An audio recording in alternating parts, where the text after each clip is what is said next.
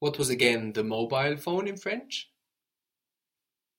Le portable. Good. Le portable.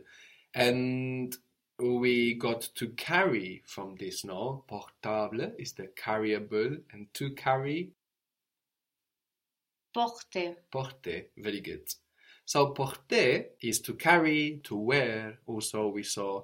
And porter is also a base that we can add bits onto to get other verbs. For example, how might you say to export? To export. Exporter. Exporter. Good.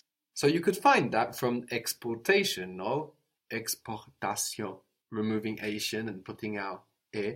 Or you could find it as we did through other thoughts we have about the language, like first finding porter, noticing that this is port in English, as in import, export, and then experimenting to see what works in French. So, how might import to import be in French? Importer. Very good. And I saw your eyes. You looked back to invité, no? Yes. I could see it. I could see you look back there. and that's a very good thing to do. Very good. We have I am, no? We know this is going to sound like IN. We can look somewhere where we've done that already. Invité, okay. Importer. Very good. We could also have emporter. Im porter. Emporter, which means like to take away. If you buy some food in the street in France, maybe you will be asked à emporter, à emporter, to take away. And this port really does get around a lot in French, well, in Latin, so in English as well. For example, we have to deport, to deport, and this E of DE, here we have a written accent on it. How might that be? To deport, Deporte. Deporte. To teleport, both of these E's have a written accent on them. To teleport. Téléporter. Teleporter. Good. Transport. To transport. Transporter. Good. Transporter. We could have support. No, we have port in there again. But to support, supporter in French, means to bear, not to support. So be careful. Whilst we access words through English, through our Latin English, we don't want to do it blindly. Words are just houses, let's say, houses for meanings. And sometimes, you know, a meaning moved out and another meaning moved in whilst these words were moving around different languages. So we want to watch out for that. Or otherwise known as false friends, words that look the same but they mean something different. So supporter in French means to bear rather than to support. So if you say, for example, I can support him in French, it will mean I can bear him, I can tolerate him, I can put up with him. So how would that be? I can tolerate him. Je peux le supporter. Very good. Je peux le supporter. So this su is actually sub. Sub. That's why we have two P's here. The B got swallowed into the next P and turned into another P. Which means that the literal meaning is very close actually to put up. Because sub means up from under. And then we have porter, to carry. So to carry up and then to put up. To put up with in English. We say in English to comport oneself. Comport. Again, we have port. Like to behave, to comport oneself well, to behave. It sounds formal in English, but we have mentioned how Latin words often do sound formal in English where they don't in French. So, if you want to say, I have to behave myself, in French you will say, I have to comport myself well. Well, in French, is, is spelled B I E N. So, how might it sound? B I E N. Ben. Apply what you know about French. so take it syllable by syllable. The first syllable, bi, B. and the second syllable, en, how might that sound? N. We know too much about French to pronounce en, en. Viens. Viens. Ah, okay. No, we have the n on the end. We're swallowing that into the vowel before, into that e, so it sounds like bien, bien. So I have to comport myself well. And actually, what we will say in French is I have to well comport myself, comport me. Well will go there. I have to well behave.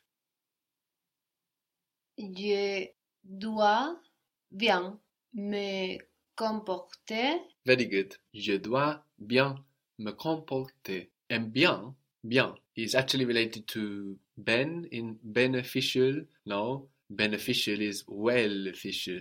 Bien, well. The word opportunity, opportunité in French, means something like going towards the port. Again, we have port. So it's incredible when we stop to look what language can do with just one block like port. We can see how as language developed and we wanted to express more meanings, how we housed those meanings in words whose parts, sometimes pretty loosely, related to those meanings. So opportunity, opportunité, towards portity. That's what we're saying. No, towards port ity. no, opportunity. Thought to refer to the wind. No, the wind is going towards the port. That's an opportunity.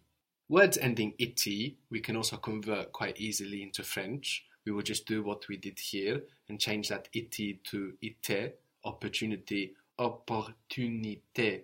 So possibility, how might that be in French? Possibilité. Possibilité.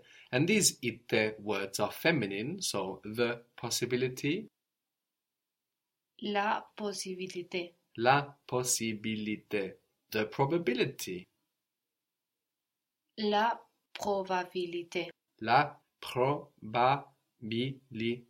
Probabilité. The probability, la probabilité. The necessity, the necessity. La nécessité. Very good. La nécessité. Good. You have to seize the opportunity. Common expression in English and in French too. And to seize is saisir. Saisir. This is spelled S-A-I. This A-I gives us E, like in nécessaire, saisir. And we have the S, S-A-I-S-I-R, pronounced like a Z, saisir. You have to seize, you have to seize the opportunity.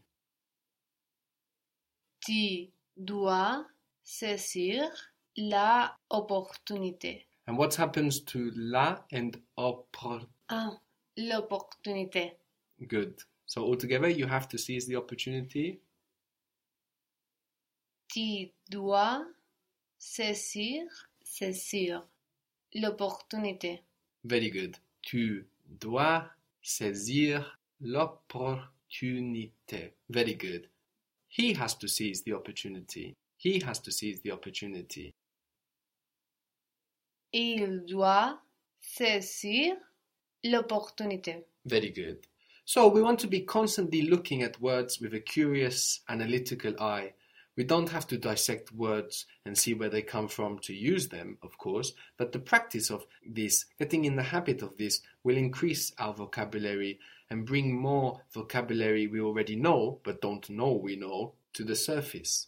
And also allow us to revise concepts we already know whilst we're looking for this new vocabulary and hopping around from portable to porter to exporter to opportunité. Not to mention this new intimate relationship we get to develop with Latin through this habit, as we see how Latin encoded the world around it and the world which produced it. What we understand about Latin through this practice is applicable for French, for English, for Spanish, Italian, Portuguese, Romanian, and by extension to Greek and other languages.